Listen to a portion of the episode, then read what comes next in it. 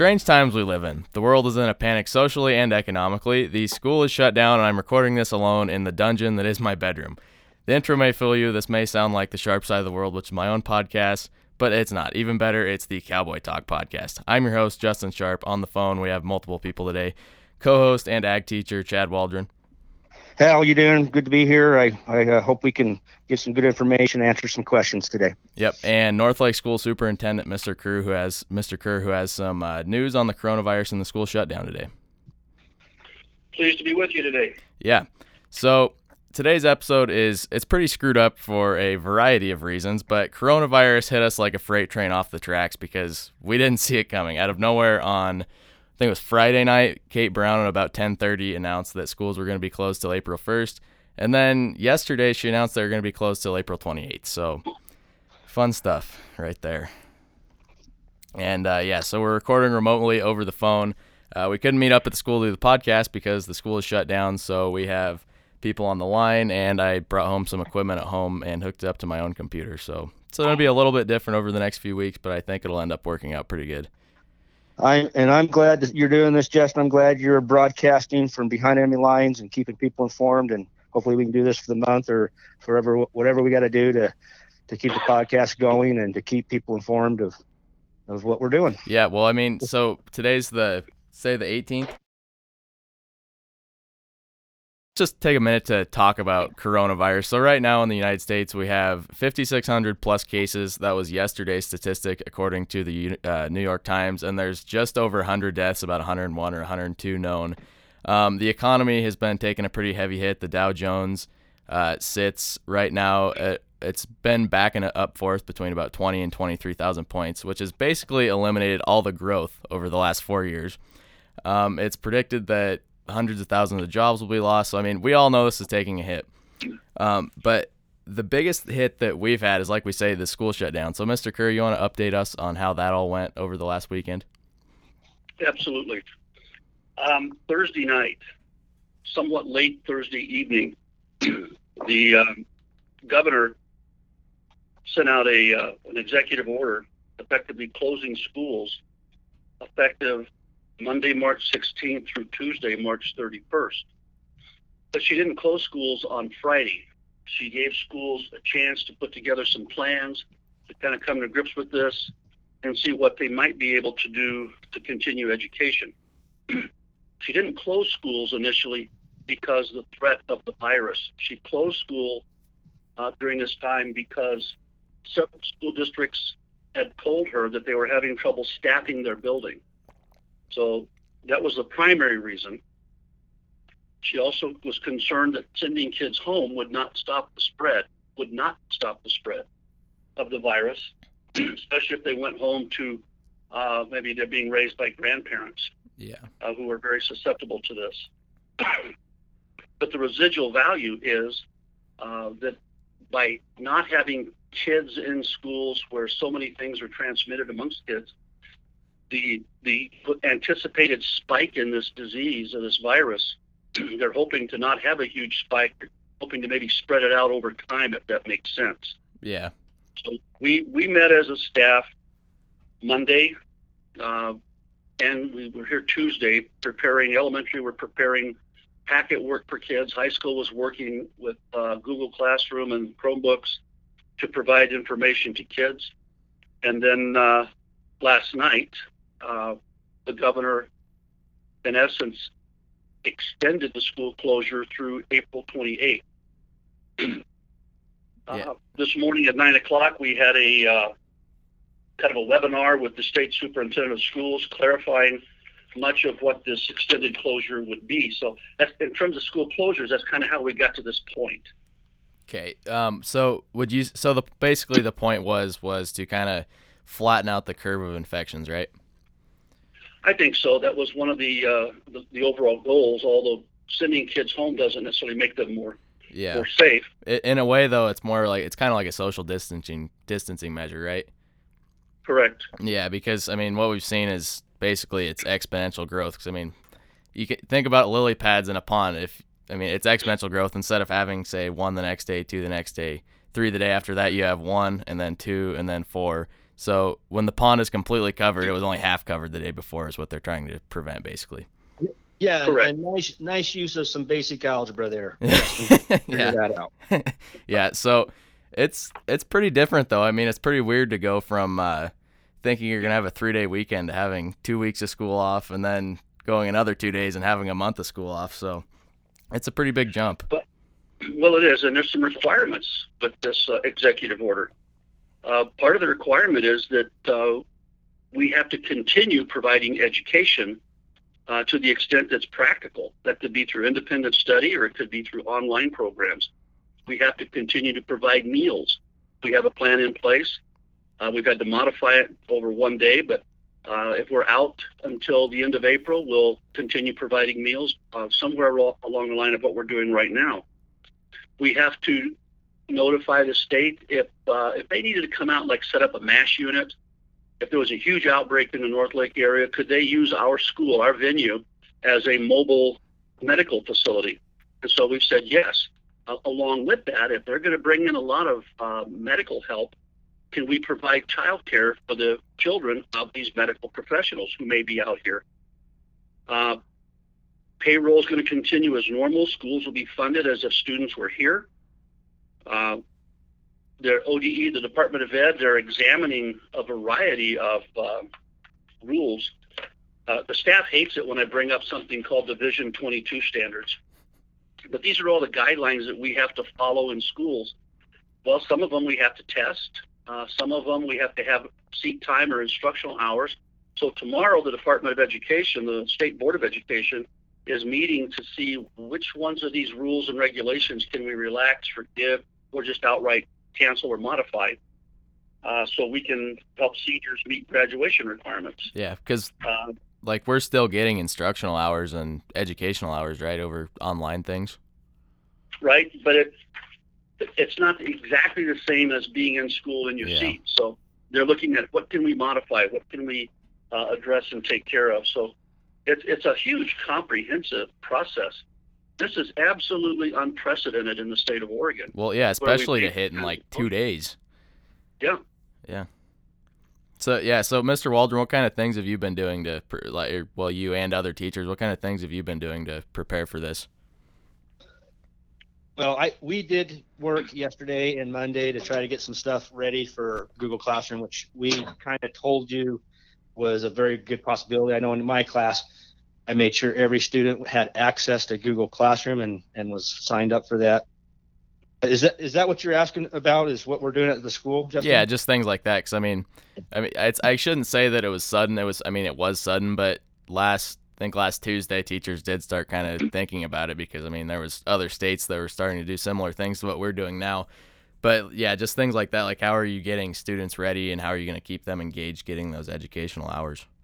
Yeah, well, that's that's really the the best tool we have. I don't know how effective it will be. I'm talking about Google Classroom, but that's what we're going to do in the high school end. And I don't know how that's all going to work. I don't know how we're going to grade, Yeah, but well, we are going we are going to try to do some type of education through online Google Classroom. Well, yeah, like I was talking to Mr. Ward yesterday, who's a PE teacher, and he was definitely kind of he was pretty stumped on ideas on how he's going to uh, keep strength and conditioning and classes like that going online over the next few weeks. Because I mean, things like English and math and all those, you can actually assign assignments, but when you get to like a PE class, it's kind of difficult to do something like that. We've asked for clarification on a couple of things with the uh, Department of Education, and we should know maybe by the first of this coming week. Uh, where the governor says limit the size of groups to 25, no larger than 25, the federal, uh, I guess the health agency is suggesting 10. Yeah, so our that's question what the was, CDC can said. we gather can we gather kids in small groups at school? As of right now, the answer is no because school has been closed to students. But they're going to try to get clarification. So if we could have small groups here, we might be able to run buses, pick up small groups of kids, bring them in, meet with teachers maybe one day a week. Um, so there's all kinds of models we can look at, but it's kind of hard to develop models when you don't know what the rules are going to be. Yeah, and I mean, this is gonna have ramifications for even like things outside of school too, like extracurriculars and things like just events that are held at the school. Because I mean, North Lake's kind of our community center, But just for example, like FFA, uh, just in the last week, it's been announced that state convention was canceled, so we're not going to that next weekend. They're going to do it virtually, but I mean, it's not going to be the 3,000 plus person event at uh, the Expo Center there in Redmond anymore. Our banquet has been postponed because I mean, if you can't have people in the school, you can't have it on April 8th. Um, our leadership camp, which is usually April 22nd through 24th, our district leadership camp, that can't happen anymore because um, I mean, you're not supposed to have big groups of people, so it's just it's affecting everything. Sports too, most likely not going to have a very big track season or no, or a baseball season. And uh, Mr. Ward yesterday was even he he said he wouldn't be surprised if OSAA just canceled spring sports altogether. Well, and that's a possibility. They just recently canceled canceled the uh, state basketball tournaments for 4A, 5A, and 6A schools. Yeah. Uh, these kids go all the way through the season and then they have it canceled. It's uh, hard to deal with. Yeah. But obviously, as you, as you mentioned earlier, Justin, the federal government's deeply involved in this, looking at financial aid to struggling families or businesses to help people not go under. Yeah. Obviously, the state government's involved. We're working today. I'm, I'm exchanging phone calls with the transportation department per student that provides our transportation services and what our contract's going to look like with them as we continue with this closure. Yeah. Uh, Well, my insurance my insurance company for the school is calling us uh, with questions. And going back to the OSAA, uh, they while their initial closure coincided with the initial school closure through March 31st, we're waiting for them to come up with an update now that schools have been uh, closed until the end of April. What is their next position going to be on spring sports? yeah. Well, weren't weren't sports going to be down until April 8th too, not March 31st originally? Uh, You, you may be right. I've got Yeah. so many dates that have come Yeah. me today. yeah. But, uh, Yeah. It's pretty crazy. Uh, well, even like well, there, there's been so many breaking news announcements and deadlines that changed by the hour. So it at one time I think it was the first, and I think it went to the eighth, and yeah. who knows where it'll go to next. Well, even uh, like pro sports, the uh, MLB and NBA both postpone their seasons until a later date, and they don't know when they're going to open back up. No, and we're kind of in that same boat with school activities. Yeah. Uh, I'm, I'm, as we're speaking, I'm getting onto the OSAA website to see if I can see anything uh, that's new. I mean, there are no sports going on, and that means nationwide. And so last night, I spent about two hours watching the uh, professional dodgeball championship. Was that on ESPN? ESPN, Huh. worse than cornhole on ESPN. Wow. Was it as funny as cornhole? What's that? Was it as like entertaining as cornhole is? Uh, no, it was not. Oh, okay. But yeah, uh, but yeah, I mean, sports. ec- cornhole is cornhole is way more exciting and has more action than the, the dodgeball. yeah. Yeah, but I mean, yeah, sports are down economically. I mean, even out here uh, rurally, I mean, just to think the restaurant industry, they made it where restaurants can only do takeout now, and we have uh, about four major restaurants, and I. I've heard that there's been a lot of people getting told that they're not going to have work for the next four weeks, so it's it's going to be pretty tough on people. Well, and it's not just here. Uh, I was talking to uh, one of our local uh, hay ranchers out here, hay farmers, and because he the places he typically stops when he delivers hay in the valley, he, there's no place to really. Uh, he can't take his truck through a drive-through. Oh yeah, I didn't Uh, ever think of that. Yeah, Yeah, so he's he's having to pack bigger lunches uh, as he he does a, uh 600 mile round trip delivery. yeah, uh, just So yeah, it- it's little little things. There's so many little spider webs that branch off of each of, each of these issues we've spoken about that it's hard to comprehend the magnitude of how this thing is impacting people everywhere. Yeah, it's it's pretty crazy. It's yeah, you, de- your last year is definitely going to be memorable towards the end, Mister Kerr here in North Lake. I mean, yeah, I thought I was going to quietly fade into the sunset. Well, and Nobody would even all- know it was gone. all chances of that are pretty much gone now. But uh, yeah, Well, it's, as I told the staff yesterday, it's definitely not boring right now. yeah. Would you you two are definitely way older than I am. Not to be offensive, but uh, would you say this is probably the most historical event you've lived through? No, I wouldn't. I You don't think think so? 9/11, Yeah, 9/11 okay, that's that's was- yeah, even though it had minimal effect uh, co- by comparison to New Yorkers, uh, it, it while it touched every American life, it was like to me it was like Pearl Harbor. yeah, Yeah, I, I think 9/11. I mean, that's a day that people who were there or lived through it will never forget. The, I think the difference with 9/11 is it was very traumatic, very dramatic, but in two weeks people were kind of going back and trying to go back to life. I think we're going to be doing this for a month or maybe two or maybe longer. Yeah, exactly. You're right. Yeah, it's it's pretty crazy. Yeah, so that week of 9/11, they shut down all the air, you know, all airplanes were grounded, uh, travel came to a halt. But it, in a week, things were kind, you know, they uh, canceled all the football games. NFL canceled for that weekend. That was it. For this, it's like months though, but most likely it's it's kind of it's it's almost not comparable because one of them is like very traumatic to the country, and the other one isn't like traumatic in a way, but it reaches out and touches everybody in a more uh, logistic way. Well, it touches so many people economically as well. yeah, exactly. This is an incredible experience. I'm not trying to downplay it, but your question was, is it the biggest historical event that uh, of my life? And no, I, I would still put 9/11 there. Yeah, Um, but this is this is like I said, it's unprecedented what, we're living through right now. yeah. I I think this has to be probably on in the last hundred years, probably the top five at least for the biggest government interventions into people's lives just because of an emergency. You may be correct there too. Yeah. Yeah, it's Yeah, certainly, certainly it is since you know probably World War II. We haven't seen government Yeah. play this kind of role. Yep. So uh, let's see here. Yeah. So I was talking. So is this? How does the state closure work? So does the state telling the school that's got shut down and like legally forcing them to, or is it kind of just a recommendation that you have to follow? Well, it's a directive from the government. We're a government agency. We're not in a position to defy it. Yeah. So if we say no, we're going to do whatever we want to do, they can also jerk funding. So that's Uh, probably the if- biggest what threat if that the they have. Well, yeah. Whether, whether something like that would happen or not, why would we jeopardize everybody's well-being by trying to defy that? Yeah. It's yeah. I guess the biggest. Yeah. I guess the only positive to uh, staying open would probably be just to keep things logistically going and not ruin the year. But I mean, it's probably not worth losing funding for a while to do that. Well, but the, the first thing uh, in the executive order was directing schools to continue providing education for students to whatever extent is possible.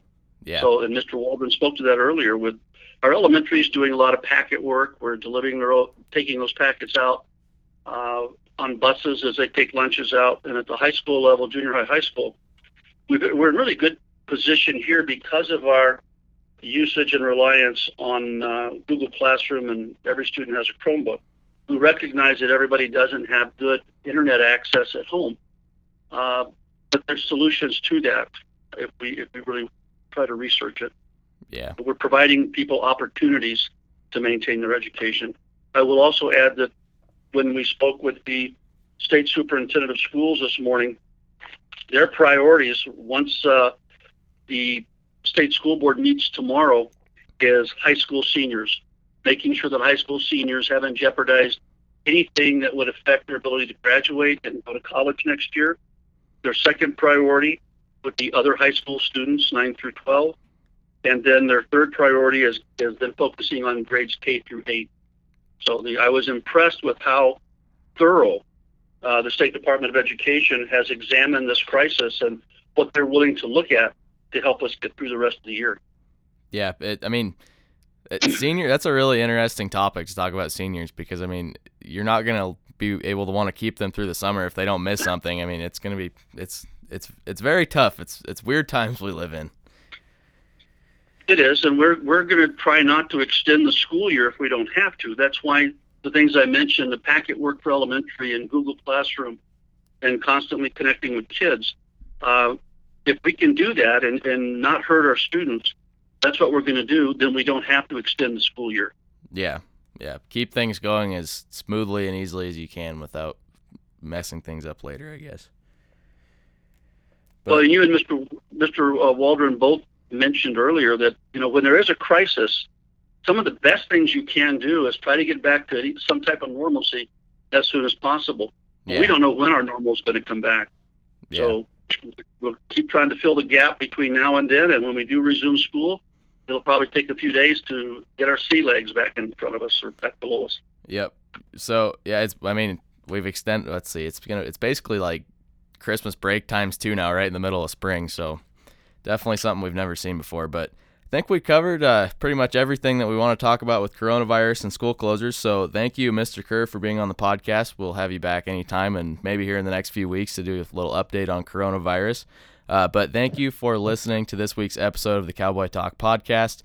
Um, we talked about coronavirus. We talked about school closures. We talked about extracurriculars getting canceled. We will try to keep the podcast going through the next few weeks if possible. We're going to keep the interviews. We're going to keep all the interesting content that you have seen in the last few weeks going. Um, you can find the Cowboy Talk podcast on Podbean at thecowboytalk.podbean.com and on Facebook at the Northlake FFA Facebook page. Listen in next week for more, and we wish you prosperity and the best of health. Thank you.